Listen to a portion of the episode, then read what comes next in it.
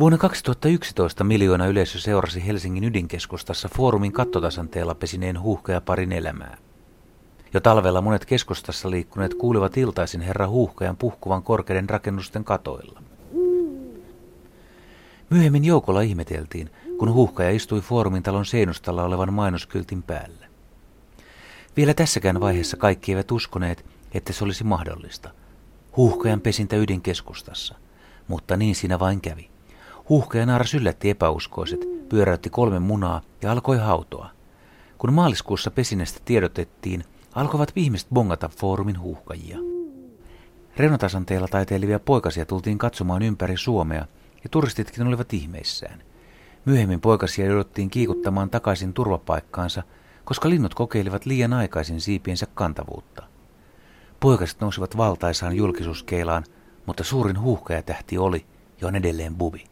Sen nimi on tanssahdellut kaikkien huuhkeista puhuneiden ihmisten huulilla.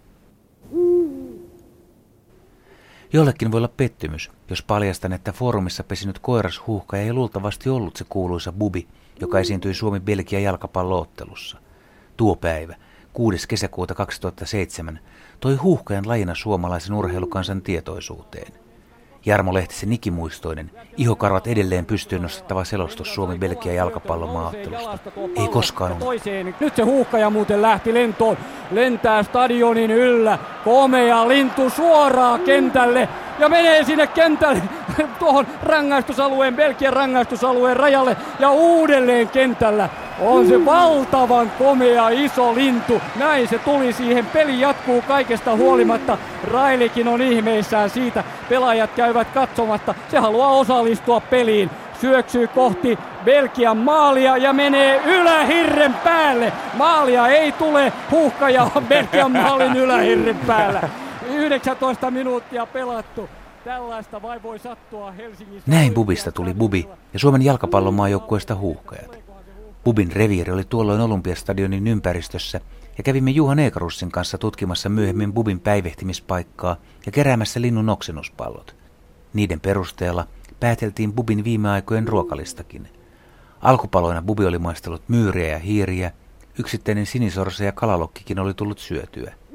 Muutamana päivänä Bubi oli herkutellut kaneella, mutta pääruokana oli yleensä rotat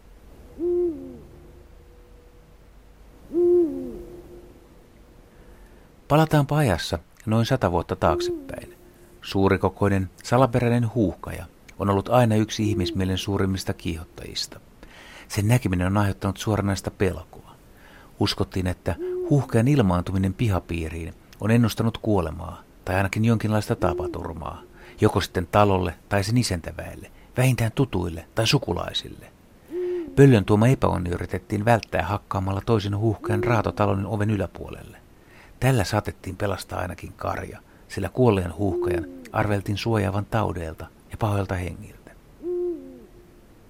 Tukholman lounaispuolella Sörlandissa uskottiin 1870-luvulla, että jos laskee huuhkajan oikean jalan nukkuvan henkilön rinnalle, niin tältä voi kysellä mitä tahansa, ja nukkuva kertoo ja paljastaa kaiken, mitä tietää. Jos taas laittaa huuhkajan sydämen omalle rinnalleen, niin tulee rohkeaksi ja urheaksi samalla taistelussa onnekkaaksi ja voi vältellä vihollisen iskuja, miekkoja ja nuolia. Huuhkajalla on ollut osansa myös kansanlääkinnässä. Huuhkajan verta on käytetty lääkkeenä astmaa vastaan ja hiukan yllättäen myös kauneuden hoidossa. Huuhkajan veren uskottiin tekevän hyvää hiuksille ja kähertävän niitä. Belgiassa eli aikoinaan uskomus, että huuhkajan munista tehty munakas olisi auttanut alkoholista lopettamaan juomisen ja parantamaan alkoholin tuomilta sairauksilta.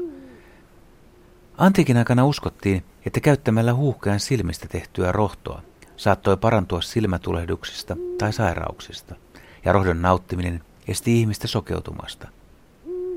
Kun nyt maaliskuun lopun iltoina ja öinä kuuluu huuhkean aavemainen ja kumea, on syytä olla iloinen. Suuri osa helsinkiläisistä on varmasti riemuissaan, että suuri pöllö huhuilee taas parin vuoden tauon jälkeen myös ydinkeskustassa. Kanien ja rottien on siis taas syytä olla varuillaan. Ja se Jarmo Lehtisen selostama huikea Suomi-Belgia-peli päättyi muuten huuhkajien hyväksi 2-0. Maalit tekivät Jonathan Johansson ja Aleksei Jermenko junior –